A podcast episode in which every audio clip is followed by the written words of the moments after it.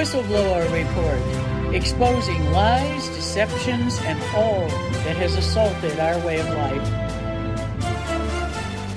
We must take back our freedom and live as God designed in a free America that honors our Constitution and our Creator. Our experts in medicine, ministry, law, military, environment, and education empower us to grow together as a nation.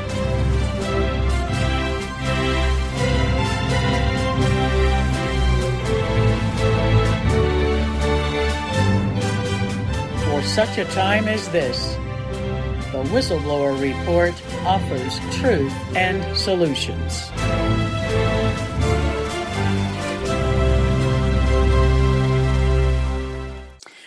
And I want to welcome to the show today Johnny Vedmore. Uh, and some of you may have heard him on my show in recent weeks. He is an investigative journalist with practically encyclopedic knowledge of the wrongdoings and connecting the dots of the global elites that have been systematically working to undermine constitutional rights in the US, charter rights in Australia and Canada, and the British freedom that people have enjoyed as well. Johnny has done programs with us on the Wellcome Trust role in some of the global propaganda control and also bringing to light some of the nefarious actions of Jeremy Farrar and Sir Richard Sykes, former CEO of GlaxoSmithKline, linking big pharma and the global elites. Today, we're going to talk more about the unknown to most people background of Henry Kissinger.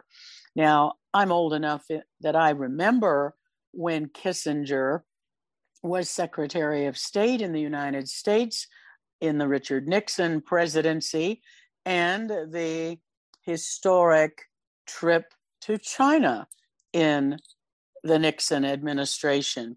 But what most people don't know is that Henry Kissinger is the who is still alive today and he was the author of a classified report that has since been declassified but it was the 1974 report on world population trends and recommendations. And few people realize that Henry Kissinger led the movement for depopulation of the world, claiming there were too many people on Earth, that led ultimately to the 1994 20 years later, population accords in Egypt, and subsequent events that have their tentacles affecting all that's going on now with what we've experienced with the COVID shot. So stay tuned, hang on to your seats. You really want to hear what Johnny Vedmore is going to bring to us today. So, Johnny, uh, you have just an extraordinary research background and knowledge about all of this. So let's call this the Kissinger Report the truth behind the man that the public has seen. Okay, I like the sound of that. Now, Henry Kissinger, who's uh, Heinz Kissinger, Heinz Alfred Kissinger, born over a hundred years ago. I mean, that's uh, that's amazing that he's he's still about um, and toddling around. And he was, of course, from the uh, born of a family in a very powerful part of uh, Germany called Bavaria, um, and uh, it, with a, a, massive history. And his his um, mother was Paula uh, and his father was Louis Kissinger. And people would think, oh, you know, if you read the stories, you'll find out that um, uh, Henry Kissinger, he, him and his family, when he was about, I don't know, 14, 15, I think it is, uh, run away from Nazi Germany and they go to New York and they seek safety.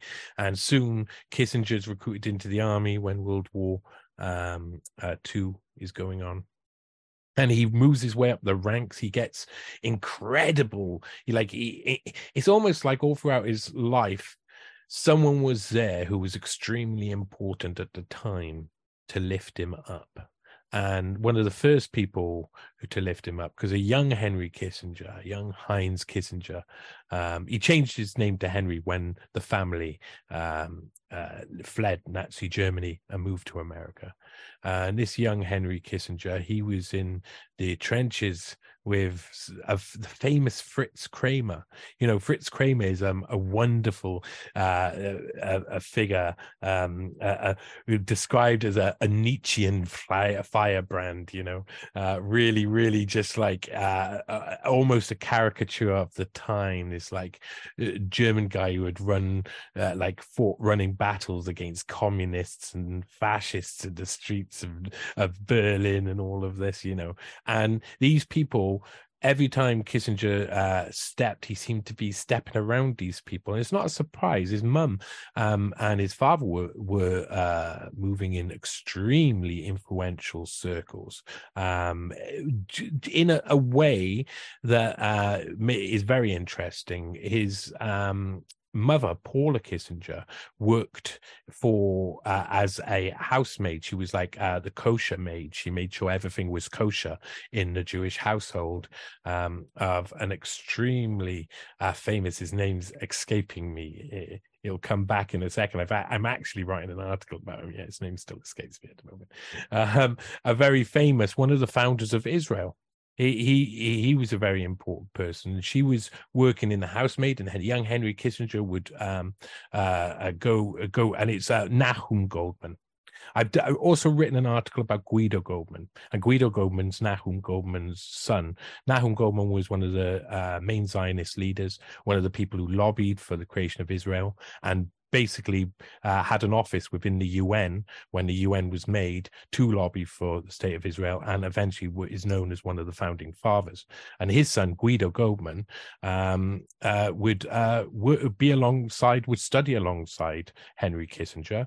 Um, like I say, uh, Henry Kissinger's mother worked within Guido Goldman's household, and the Goldmans and the Kissingers got on really well. And there was a lot of this sort of like mixing of these really big people within Kissinger's history. You know, Nahum Goldmann is a massive in, uh, like individual.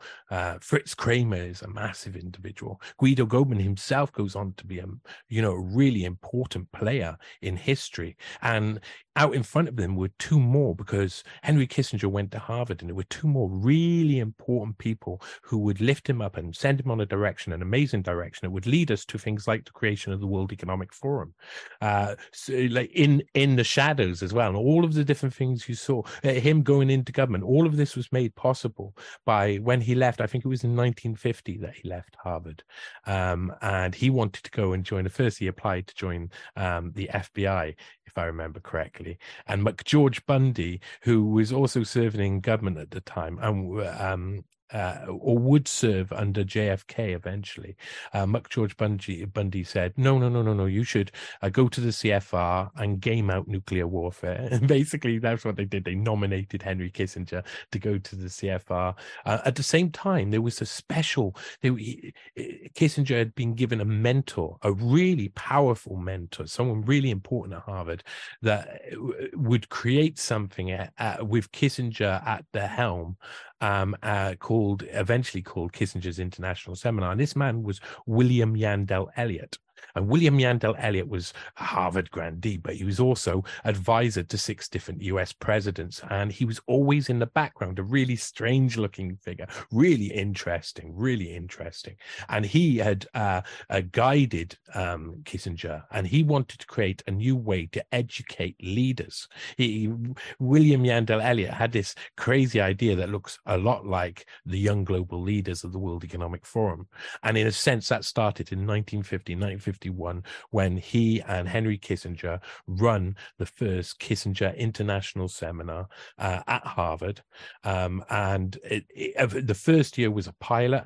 And then afterwards, it started to really build up where they basically offered scholarships to 50 to 100 potential leaders that they could find around the world. Um, I found in La- Lahore Gazette in, I think it's 1957, uh, 1958, and 1959, an advert for Kissinger's International Seminar. And it says, You will pay everything. You come to us if you get through, but you have to have the highest grades, the best. You have to be like, have the best potential, and then everything will be paid for you. And you can study at this special summer school at Harvard. And this summer school was fantastically interesting. Um, the magazine was funded by Rockefeller money. And later on in 1967, it was, in 1967, it was revealed, um, but in the New York Times and other papers, including the Harvard Crimson, uh, that um, Harvard, uh, the Harvard's Kissinger's international seminar had been funded by the CIA between the years 1960 and 1966, and they were they didn't release the information before. So the creation of Kissinger's international seminar was obviously the foundation was William Yandell Elliott, who Kissinger said um, should be the one everybody. It should be called Yandell Elliott's international seminar. Uh, on the first year, he says that. Um, suddenly, there's this power structure out of Harvard that was growing, and Kissinger was this guy guy who was young, talented. He wrote the biggest dissertation in Harvard's history, and people were just enamored with him wherever he went. Uh, all of these grandees of the CFR just took him up, and he would go even further because, I mean, of course, then you're talking by 1957, uh, he's writing foreign policy um, and nuclear war and mapping out like um, uh, perpetual warfare and and selling it to the masses, and it's it's being taken up. I mean, Kissinger's at this point the great new thing and everything he says you know. Uh, john foster dulles is in newspapers saying oh no this is what we're going to do now. This is our this is all of our strategy is based around basically uh, kissinger's ideas of how to to uh, go forward within war. And it, this whole time seems driven by kissinger. It's extremely fantastic. But this they had already studied gamed it out. That's what kissinger was doing at the cfr that's one of the uh, most interesting things about the cfr he was mapping out and gaming out what could potentially happen. And eventually, um, he was able, in a sense, to see the future. And that was with the help of people like Herman Kahn. Now, I wrote about Herman Kahn, Henry Kissinger, and the infamous John Kenneth Galbraith, who's um, uh, a Democratic politician of the highest order. Really, he's, he's teacher of JFK. Loads of stories about John Kenneth Galbraith, real grandee of the political circuit during the 50s, 60s, um, and 70s. And the three of these people were in, intimately involved in mentoring and finding mentors for these young potential global leaders that were being put through Kissinger's international seminar at Harvard. They wanted to find the best. So people like Valéry D'Estaing, who became president of France, went through it. Pierre Trudeau went through it interestingly, and where I was studying it was Klaus Schwab went through it, and he's a really great example of of what Kissinger's international seminar was. And interestingly, he went through. His father told him that it, Eugene Schwab told Klaus, if you want to be famous, then uh, or big, and you want to be successful, you got to go to Harvard because that's where everything is. And his father tried to help make um, atomic bombs for the Nazis uh, using heavy water. I mean, so his father was obviously uh, a, a good point pointing at the place where the nuclear debate was at its thickest. Um, and when Klaus Schwab went in 1965, he left in 1967. Well, 1967 was the year that course he went on, this Harvard's international, uh, Kissinger's international seminar, was exposed as CIA funded the year that Schwab actually left. Um, and it's really interesting, really interesting that he was then given mentor Schwab by Kissinger. He was given John Kenneth Galbraith and Herman Kahn. And Herman Kahn is a real Dr. Strangelove, the person who is supposedly Stanley Kubrick based Dr. Strangelove on. He's just like, um, he worked for the Hudson Institute. Uh, he was an extremely intellectual man, um, extremely clever, could game out everything, just like Kissinger had done in the CFR. Um, and these people would take Klaus Schwab on to create the World Economic Forum, but Kissinger would take a back seat on that. Kissinger was very much like that. Kissinger wasn't just setting up one part of the program. That's just a good example of it.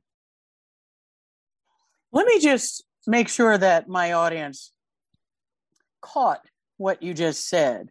So, the Klaus Schwab that people are hearing about today, Davos, World Economic Forum, Great Reset, Klaus Schwab, man who wants to control the world, was connected with Henry Kissinger in 1967.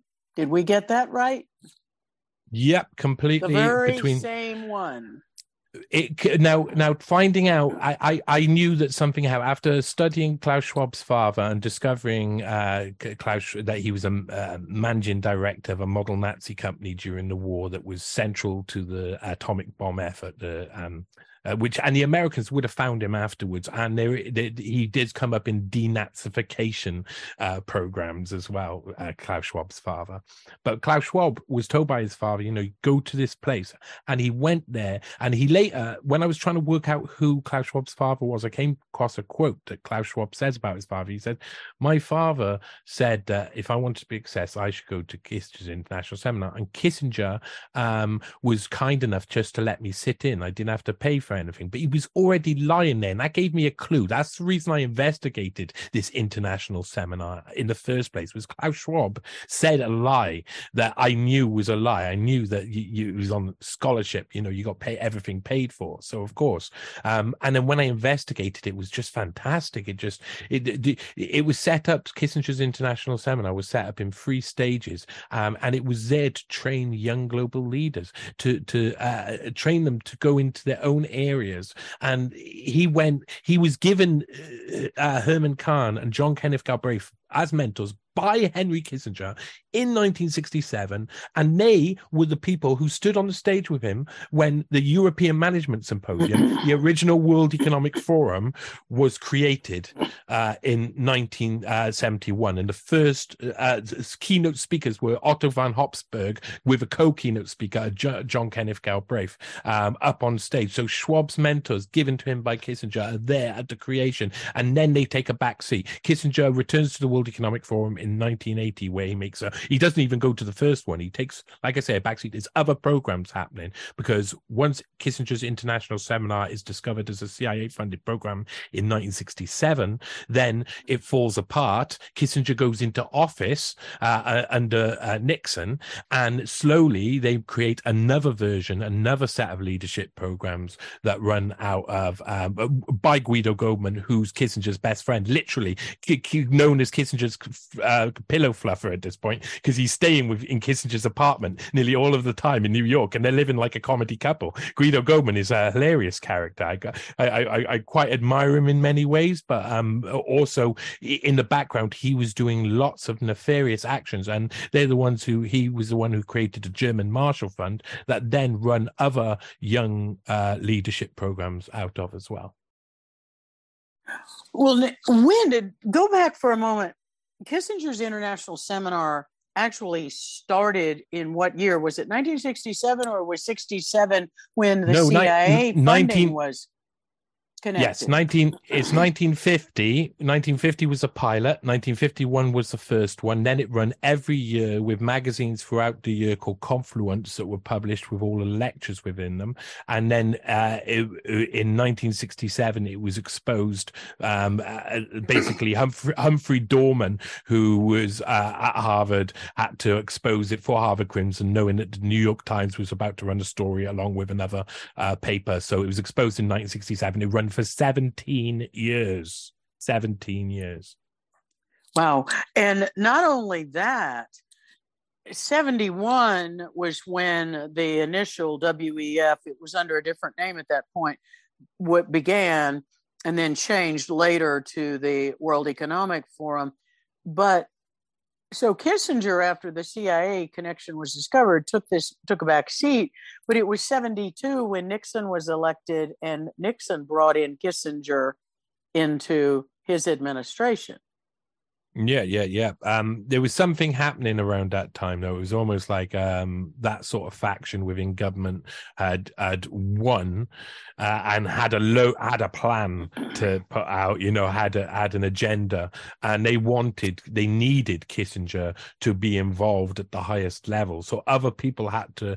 Uh, nearly everything that happened around uh, was led by Kissinger. Kissinger was pushing loads of buttons during this time. For instance, in Pakistan. Um, Zulfikar Ali Bhutto was uh, coming up to power. Benazir Bhutto's father. Um, they were they were having like um, a, a, nuclear arms race with India next door. India was about to get the bomb, and Kissinger was going to pretend that they were saying to Pakistan, "No, you can't have the bomb," but was helping supply the materials behind the the, the scenes to create this uh, sort of like standoff between the two. So the, he had his fingers in loads of pies all over the place. He was just really important in that era, uh, running up to, I'd say, like you say, 1974, and then he basically goes into, uh, he's like a chairman of the board at that point.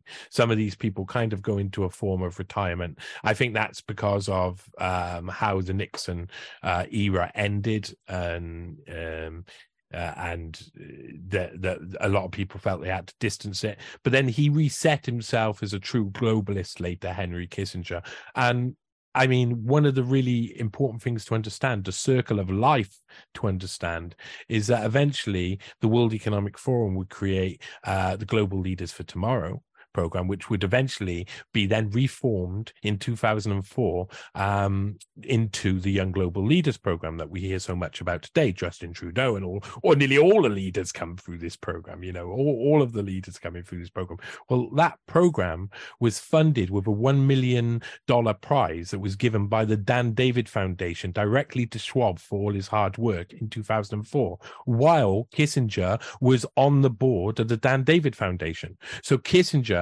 actually funded the Young Global Leaders Program into existence. The exact r- replica of the program. It really is basically an exact replica of Kissinger's international seminar, a, a, um, a seminar he himself was trained through. That really is just fascinating. And I don't think most people today have any understanding of that long history and and Kissinger's role. In in the time we have left in the first segment, what are a couple of key bullet points that you want people to take away? It's it's hard to know what to take away because at the same hmm. time as we're watching that generation from the past, and I've mapped this out, what I see is a mirror image happening in the next generation. So there's a new generation. You have to understand what Kissinger was, what type of creature Kissinger really was, because Kissinger, Herman Kahn, Klaus Schwab, these these three guys definitely were the same creature. They were basically technocrats. They were looking to advance technology and that's kind of what what all of their moves would to make sure that their own country remained superior, so that the global balance remained basically even, so that wars didn't break out, and that was what their idea. That's what their rationale was. So, so what we see now is the same sort of uh, people appearing of this new generation, but they're like the neo technocrats. They're, they're, this new brand of technocrat, like led by the people like Elon Musk and Peter Thiel, and yet they have the same characteristics as all of the people who were from the Kissinger era um, in the way that they're worshipped by certain people in government, and they're obviously going to be able to take power to a certain extent at some point, and they're going to drive for, forward technologies that will be both productive but extremely dangerous and this is what this is what really when i've studied um, why uh, it was so important to understand who klaus schwab's mentors were um, we and what kissinger was doing at the time you understand that they were using technology to take over to map out the future um, planning out all of the technologies that would come. And when you look into the distant future it's and not in now not so far away it's very scary what type of technologies will exist Yes, it absolutely is. And in fact, um, we have been discussing a lot of that on all of the radio shows I've been doing because not only the artificial intelligence, but now Elon Musk, Neuralink was also approved by the FDA without really any detailed awareness of what it is or any studies of it. And when you start looking at efforts to control the human mind and to control people's thought processes, whether it's print propaganda, broadcast propaganda, or these newer and more insidious and I say demonic aspects of mind control that are using technology. It truly is extremely chilling. This is Dr. Lee for America. We'll be back with the second half of today's show right after the break. Check out our website at www.truthforhealth.org and look at all of the resources that we have in our Truth for Health radio shows, Whistleblower Report radio shows, our Faith Over Fear seminar, and all of our educational resources, including the Vaccine Injury Treatment Guide. We will be right back after the break.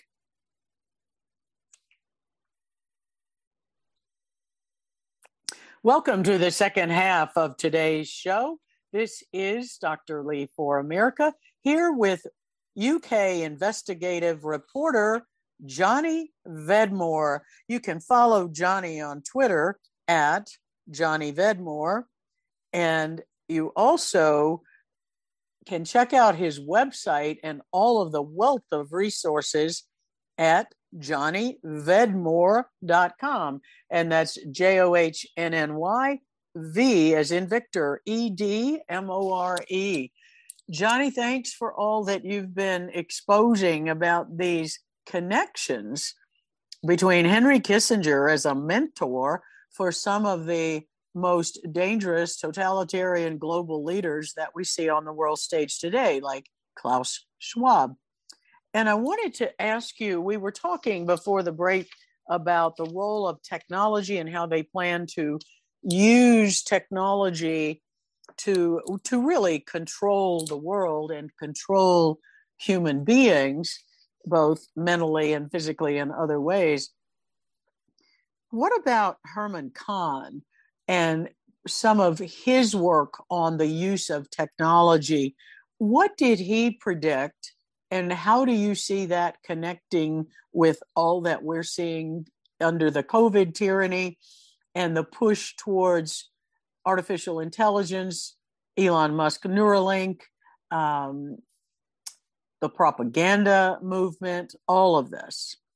Well, there's some interesting stuff to talk about here because as um when when people it's really hard to predict the future of course it is. Of course it is. I mean, if you're given a basic two way binary choice, or it's either going to be this or this in the future for some subject, then, you know, you may get 50 50 chance, you know, of, of getting it right, or maybe a little bit of an educated guess. Who knows? But when you're dealing with loads of different uh, possibilities and loads of different ways that technology could go and unknown technology. Mapping out the idea of where technology is going to be in the future is a lot more difficult than just binary decisions.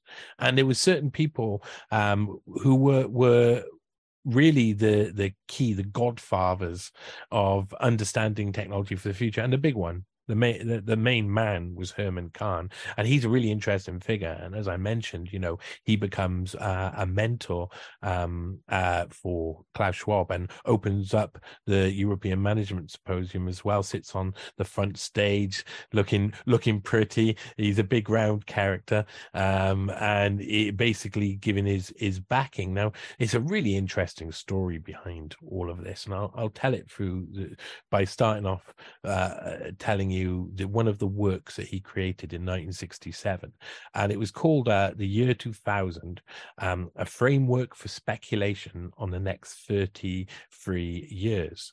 So, in 1967, they wanted to understand what technology looked like over the next 33 years, so up until the year 2000. Now, they did such a good job, such an accurate job that they actually mapped out potential technology probably up until the year 2100 um, they went so far and it's everything that they predicted has been proven. So when I say everything they, I'm talking about uh, Hudson Institute, who uh, Herman Kahn um, led, uh, and Anthony J. Wiener, different um, Anthony Weiner than the one that people know nowadays, who also worked at the Hudson Institute along with Kahn in this year 2000. And the year 2000 must have inspired loads of people. Loads and loads of people must have been inspired by it. And when it came out, the technocrats, the young technocrats, were especially inspired. So you think about um, uh, the fact that uh, Herman Kahn himself um, was hanging around within this unit, being given as a mentor to uh, Klaus Schwab as he's releasing this document. And Klaus Schwab's a technocrat, a young technocrat who's going to go away with the idea I'm going to use this uh, year 2000, this almost a tick sheet of potential technologies for the future as a way to guide policy um, towards those technologies. Um, so uh, they they became very uh, important in many areas during this period, and a lot of people followed them. And the World Economic Forum, I don't think it was just a policy institute when it was created. I think it was planned to be something a lot different, and it might be currently something a lot different that we actually know. Um, when you investigate, you discover a lot of the people people who are going through these young global leader programs uh, don't all turn out to be prime ministers and presidents. Some of them don't have names of what jobs they do there seems to be in uh, a massive world of intelligence uh, operatives that also go through uh, the ringer of training in these things. And they're all going towards some sort of they're all chasing some sort of goal and most of it is technologically based. So the year 2000 mapped out some of these um, and you know when you look through it you see there's hundreds and hundreds of potential technologies and a load of them have been achieved now loads of them. Um, but some of them are really uh, um, just on the edge and that includes like um, uh, one of the the possibilities on the year 2000 was and i'm quoting from the document now direct augmentation of human mental capacity by the mechanical or electrical interconnection of the brain with a computer. So in 1967 neuralink is being invented by herman kahn is being manifested. And this sort of document is really important because it's a form of evangelism, technological evangelism. You tell people, look at what you can have and what you can get to, and they will walk towards it.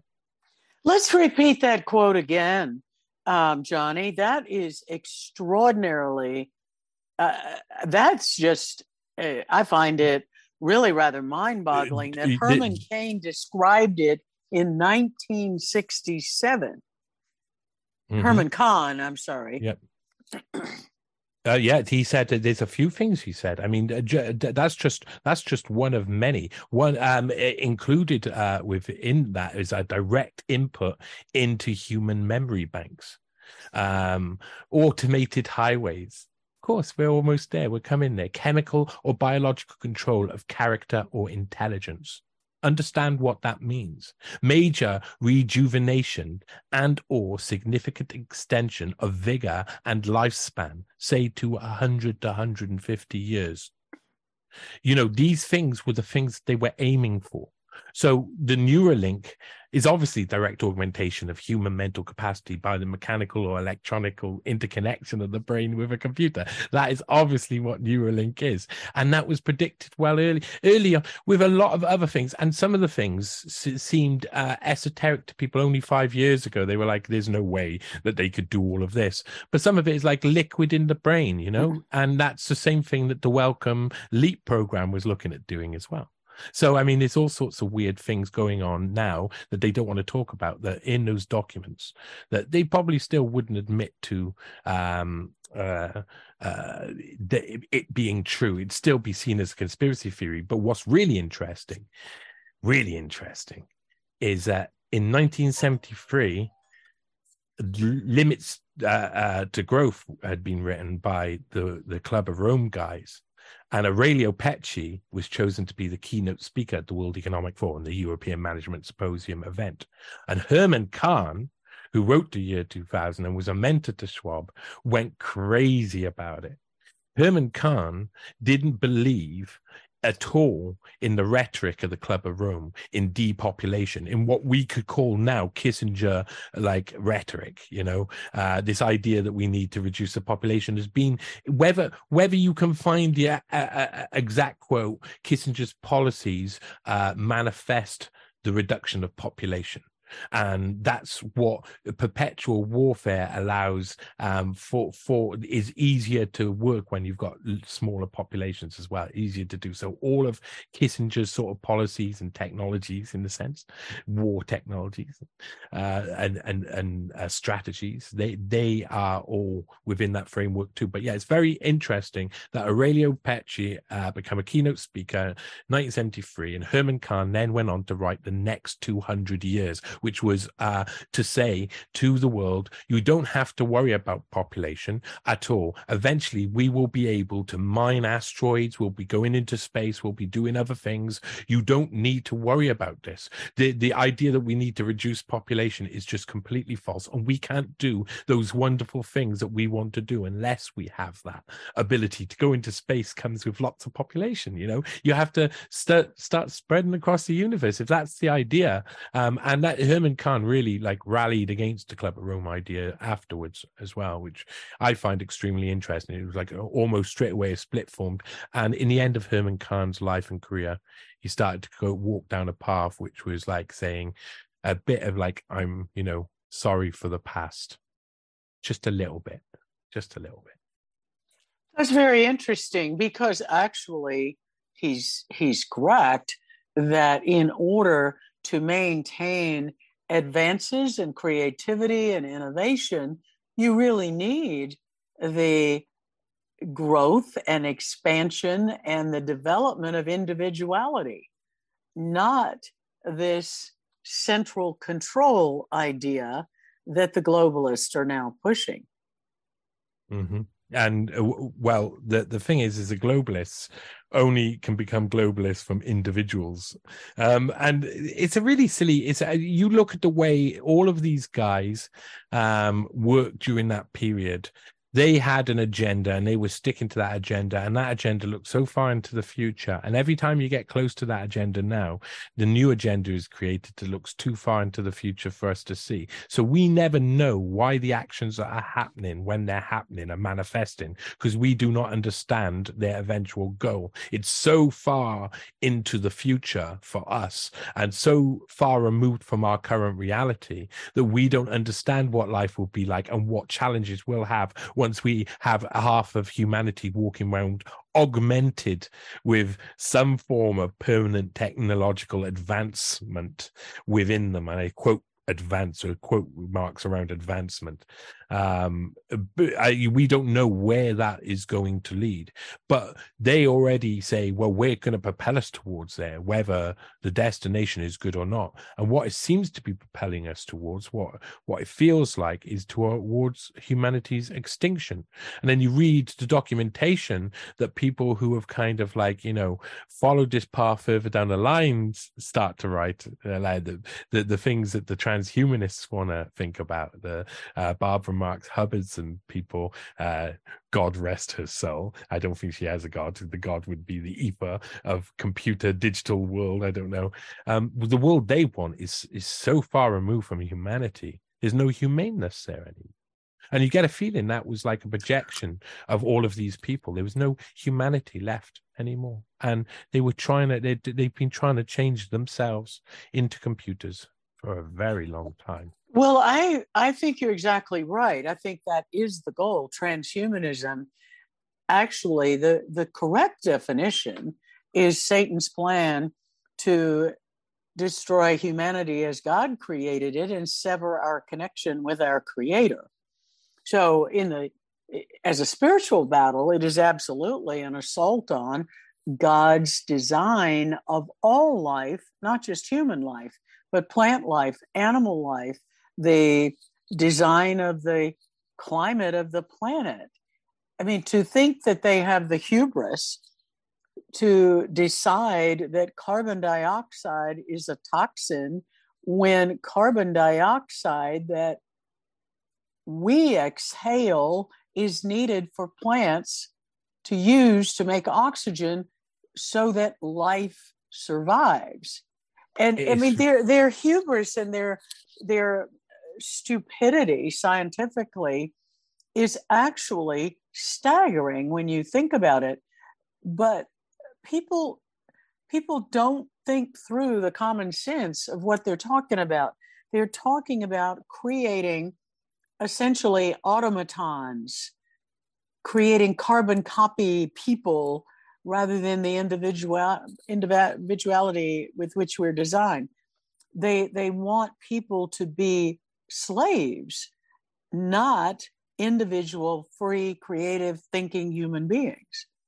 It's truly an yeah. evil agenda, Johnny they want people to be predictable on their terms very much so. They want people to be so predictable on their terms that they become them. They want to be inside people's brains. They don't want to just watch them on the outside. They don't want to just listen to their telephone calls tap their computers. They want everything. They want someone's soul and they want it so that they can delete it whenever they like. And you're on you're on the server you're on the cloud you're in amongst them. It's a very strange world. And what you talk about with um, uh, co2 and stuff well that whole agenda came from exactly exactly the same direction at exactly the same time as what was going on, as what we've just talked about. In between 1967 and 1973, people like Maurice Strong and others were creating this environmentalism movement to uh, seed all of these ideas into people's heads and create this this sort of like uh, narrative that will make sense to why you want to walk the Club of Rome's uh, direction. You know why you want to go that way of depopulation. They were creating it's all around this time. There was a change of the world. 1967, the world changed fundamentally in so many ways. And every time I research, it always ends up at a fundamental shift in that one year and how everything just moves on from there. And we're still living in the reality of very powerful men from 1967. That's what I What think. was the trigger in 1967 that made that one year such a pivotal year? I think people, I think there's two things. I think um, there had been enough time between two very important documents that were written by two of the people we are talking about nuclear war and foreign policy and um, on thermonuclear war. On thermonuclear war was written by Herman Kahn in 1961. Uh, three years afterwards, Stanley Kubrick would uh, bring out um, Doctor Strangelove, which basically examined the ideas of mutually assured destructions and the, the sort of ideas that Herman Kahn came across. It meant that it basically it fundamentally changed how the Cold War was to develop. So over the next six years, they started to redesign and reimagine which direction they're going to go in to the fight against communism and for the defeat of the Soviet Union. And so by 1967, a lot of their plans had been fulfilled, and they were really just uh, giving lectures. Um, I think the Mandeville lectures was one where Kissinger and John Kenneth Galbraith in 1967 or 1968 went round talking about uh, the future of war and the future of peace and all of this. Yet they seemed both on the opposite sides of the fence, and they created this paradigm and they created new paradigms, and it was a whole new shift in ideology. I think it was all down to the a change in the idea of what where the Cold War was heading and the stage it was in. The initial stage of not knowing what was going on had now been was now over the, the, the eventual destinations and future technologies had been all mapped out. It was time to walk those steps in 1967. It got to that point, and I think that's why things like um, the year 2000, that document, is so massively important to where we go now, where, where we uh, have got to now, because a lot of these people didn't know what the future looked like, and they were given this idea, and suddenly they just put it into action, and the whole world changed around then. I, and it, it changed again, I think, probably in the early 90s. And a lot of it is all about east west dynamics. Um, and I think we're, we're seeing the change happen again now. It seems to be a cycle. Well, I think you're right. And I remember a lot of what was going on at that time. Of course, I was, I really was um, quite young at that time, but I remember seeing a lot of this in the news.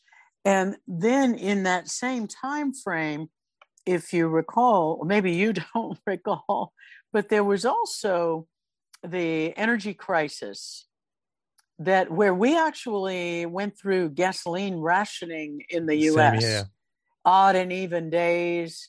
And it was really, it was an odd time worldwide at that time. And of course, 67 was right before the Weather Underground, which were a group oh. of Marxists who many of whom oh, were yeah. still in power, Bill Ayers and Van Jones and many Bernadette Dohrn. Uh, there were a lot of those Weather Underground anarchists that started the riot at the Democrat National Convention in 1968 and they bombed the US Capitol in that same era. And those people are in the shadow government of the Biden administration now. The same mm-hmm. Marxist anarchists that were undermining the US stability 1967, 68, 69 to 73, same time frame. Mm-hmm. And some of the backlash from that, of course, is led to Watergate and all of the other things as well that just just flooded out from the Weather Underground. Uh, well, you know, there's some interesting um, further information on Watergate that you may already know about, but but that that was a setup actually related to Kissinger's influence over Nixon that was mm-hmm. designed to take Nixon out because Nixon, like John F. Kennedy, was trying to expose the deep state and the CIA involvement in some of these really seriously nefarious activities. So, if we look at the four US presidents that they have so viciously attacked or killed John F. Kennedy, Richard Nixon, Ronald Reagan was an attempted assassination as well, and President Trump, with now what's going on attacking him. All four of those US presidents were trying to stand against the military industrial big pharma complexes. They were trying to expose the deep state and the shadow role of the CIA. And all of them in my lifetime have been either assassinated, attempted assassination, or politically targeted and taken out of office. Yeah, but they've been surrounded by the sharks, so they couldn't stop from being surrounded by sharks either. Especially when you look through that period, like uh, you're talking about uh, seventies, uh, early eighties, and uh, I, how how they got into power, how Reagan and Bush got into power, seemed to be partially made by the deep state uh, messing around, um, and for really George to get George H. W. Bush in as vice president, um, and and and Reagan was just like, well, we'll just get him in as well. It seems that like that to me when I investigate it. Um, but there's a lot of like you know that history during the the 70s what the time i'm talking about the early 60s and 70s that led to something that we didn't see manifest until a lot later and the infrastructure had to be built for that. Um, and what you're talking about is seeing the people who were building that infrastructure behind the scenes taking down anybody who uh, got in the way and nearly all of the time they were connected with uh, two men really um, uh, kissinger and uh, later on george h.w bush has obviously got a hell of a lot of power as the head of the CIA, um, and later on vice president, and later on president. So, I mean, it's a very interesting uh, group of people. And I will be a, an article is coming up on newspaste.com soon. Um, newspaste.com is uh, my newest site, and that will uh, cover this period. Um, uh, it will in- include um, uh, talking about the person who signed off uh, parts of Watergate and other things, and it will be a very interesting read for someone who has uh, your type of knowledge and uh, the, your listeners' knowledge. It it really is um, something that has been quite striking to me how the threads from the 60s are were woven at a time and created the tentacles that have strangled American freedom today.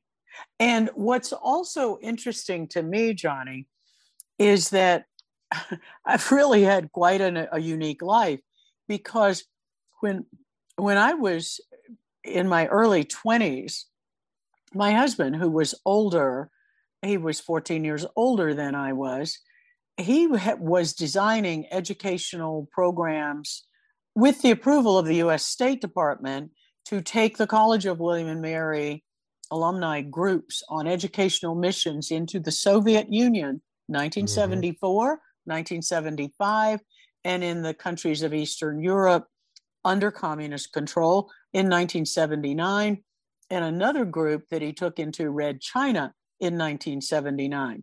These were all the times under total communist control. So in my early 20s, I experienced as a new graduate from the College of William and Mary and a, and a small town Virginia girl, I'm thrust into communist countries mm-hmm. under totalitarian control with every aspect of our movements regulated and watched by armed guards in uniform it was it was extraordinary. So uh, i i still have those memories in such depth and the the visceral sensations of fear and intimidation that we experience that it drives a lot of my fight today to maintain liberty in America as our constitutional republic and not the mob rule of democracy that people keep saying we have a, we're losing our democracy. We never had a democracy. We have a constitutional republic and they are very different. Venezuela is a democracy and tyranny rules. COVID tyranny has ruled because we are acting as a democracy with 51% control under now the Democrats, and you see the tyranny that's resulted. Listen, we have to do more on the, all of this and bring these connections to light because those threads and those tentacles that were created in the 60s and 70s are what are strangling us today, and people need to understand it. So, thank you for joining us today we will have you back and we will do further on this topic because we have to expose the evil agenda that is aimed at destroying God's gift of life and destroying all of our freedom. Johnny, you're an inspiration with your research, and we will post ways that people can follow your work. We'll have it up on the show notes. Thank you for being with us today. Thank you.